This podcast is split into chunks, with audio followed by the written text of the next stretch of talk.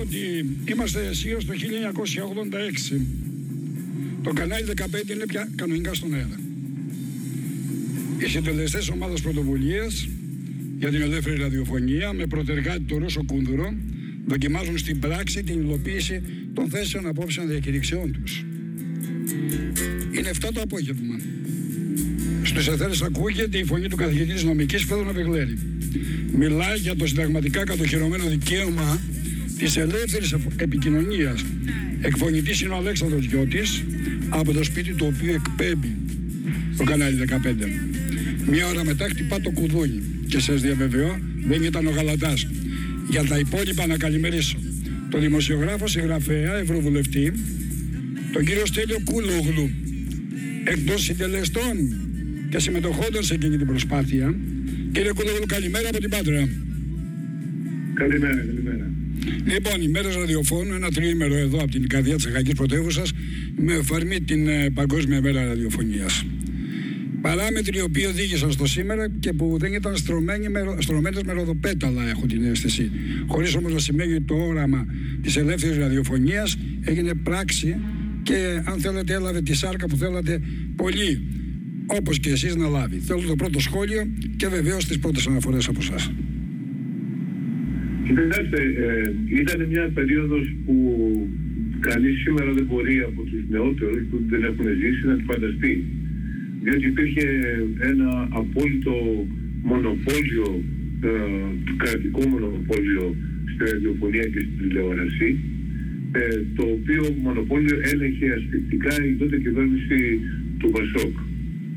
Δεν μπορούσε να περάσει διαφορετική άποψη ε, παρά μόνο η κυρίαρχη άποψη της ε, κυβέρνησης τότε.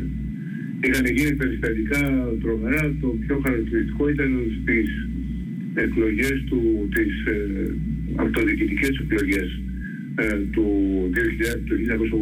1982 η τηλεόραση μετέδιδε έλεγε η Νέα Δημοκρατία ε, ή ο, αυτός ο Δήμος ε, Στηρίχθηκε από το Πασόν και λοιπές δημοκρατικές δυνάμεις λοιπές δημοκρατικές δυνάμεις. Ε, εννοούσε το κουκουέ, το κουκουέ εσωτερικού, ε, ενδεχομένως κάποια κόμματα του κέντρου.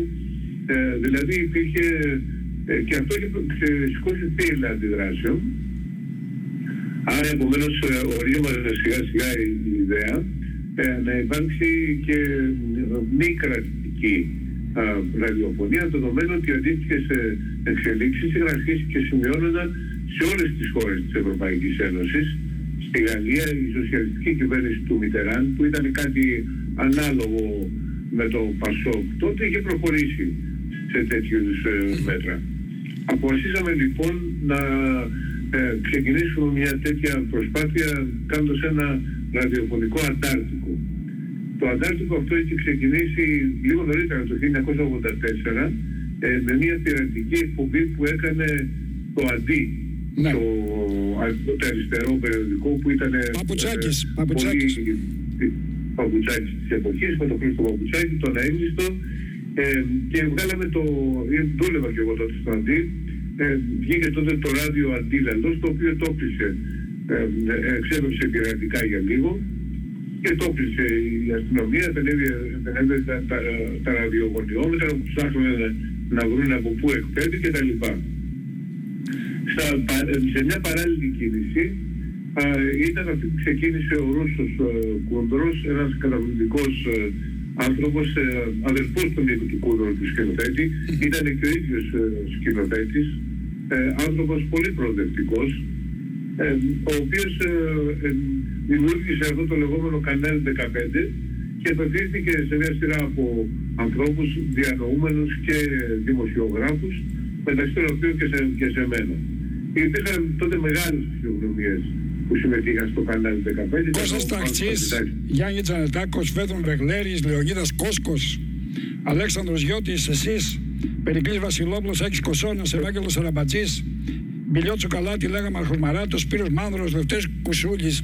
Έχω την αίσθηση ότι ο εισαγγελέα όταν μπήκε μέσα στο κανάλι 15, κύριε Κουλόγλου, αντί να δει κάποιους ραδιοπειρατές όπως είχε στο μυαλό του, δεν πίστευε ποτέ ότι θα βρει ανθρώπους της διανόησης, των γραμμάτων, των τεχνών και της δημοσιογραφίας της έγκρισης ενημέρωσης.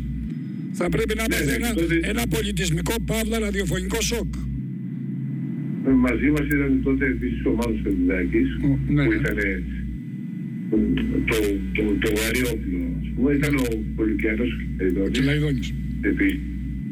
Ε, ε, ήταν πάρα πολλοί ε, όλοι οι ελεύθεροι σκεπτόμενοι ε, άνθρωποι που θεωρούσαν ότι αυτό είναι πάρα πολύ πίσω ε, και ε, είχαν εξοργιστεί και από τις δηλώσεις ε, του τότε, ο τότε αρμόδιος υπουργός τύπου, ο κ.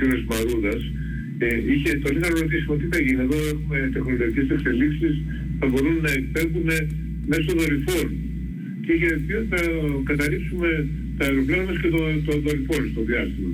Οπότε και γίνει, ε, ήταν ένα, ένα ολόκληρο περιβάλλον όπου το Πασόκ έδινε μια μάχη οπισθοφυλακής ε, ε, τότε και μάλιστα ε, είχε γίνει μια μεγάλη ρήξη μέσα στο ε, κυβερνητικό κόμμα όταν προσπάθησαν τότε ο, ο Λαϊώτης ως υπουργός ε, τύπου μετά το Μαρούδα, μετά τις εκλογές του 85 να Και ο κάνει Γιώργος κάποια Παπανδρέου. Βήματα. Και ναι, ο Γιώργος Παπανδρέου είχε ταχθεί υπέρ της ελεύθερης Υπέρ. διαφωνίας. Ναι. Ε, και ο, ο, ο Λαϊός προσπάθησε να κάνει κάποια ανοίγματα στην ΕΡΤ ε, και, και ήρθε σε ρήξη και αποχώρησε από, το, από την κυβέρνηση. Ήταν μια πολύ μεγάλο γεγονός για εκείνη την εποχή. Τέλος πάντων, ε, εμείς τι κάναμε, κάναμε ε, πυ- πειρατικές εκπομπές, ανακοινώναμε ε, ότι θα, την τάδε ώρα, την τάδε μέρα θα εκπέμψουμε.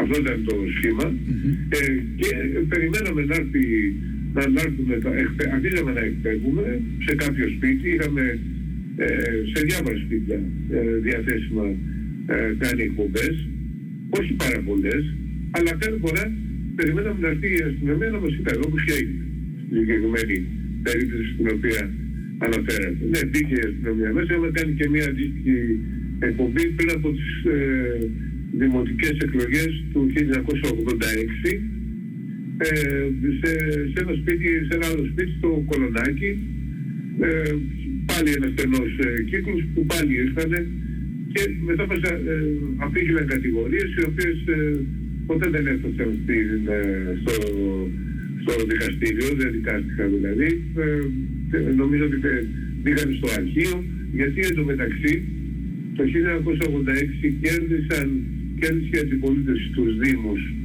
ε, στην, ε, Και διαμορφώθηκε άλλος σκηνικό. και στην Αθήνα και στο Πειραιά, διαμορφώθηκε άλλος σκηνικό. Ο Εύερτ και ο Αδριανόπουλος με τους οποίους είχαμε κάνει τότε αυτή την εκπομπή πριν από τις δημοτικές ε, εκλογές ως κανάλι 15 είχαν υποσχεθεί ότι θα ξεκινήσουν και πράγματι το 1987 ε, ξεκίνησε η πρώτη εκπομπή του, κανα- του, όχι του, που, του, του 984 που ήταν κατά κάποιο τρόπο η συνέχεια του καναλιού 15 και επίσης αντίστοιχα ξεκίνησε και η, η δημοτική ραδιοφωνία του Πειραιά. Κύριε Κουλογλού, πόσο κοντά σε αυτό που οραματίστηκαν άνθρωποι πρωτοπόροι για την ελεύθερη ραδιοφωνία είναι αυτό το οποίο καταγράφουμε σήμερα στον χώρο της ραδιοφωνίας; Ε, δεν είχε καμία, δεν έχει καμία σχέση. Δεν ήταν αυτή η βασική μας ε, ιδέα, ούτε αυτό που ονειρευόμαστε να γίνει.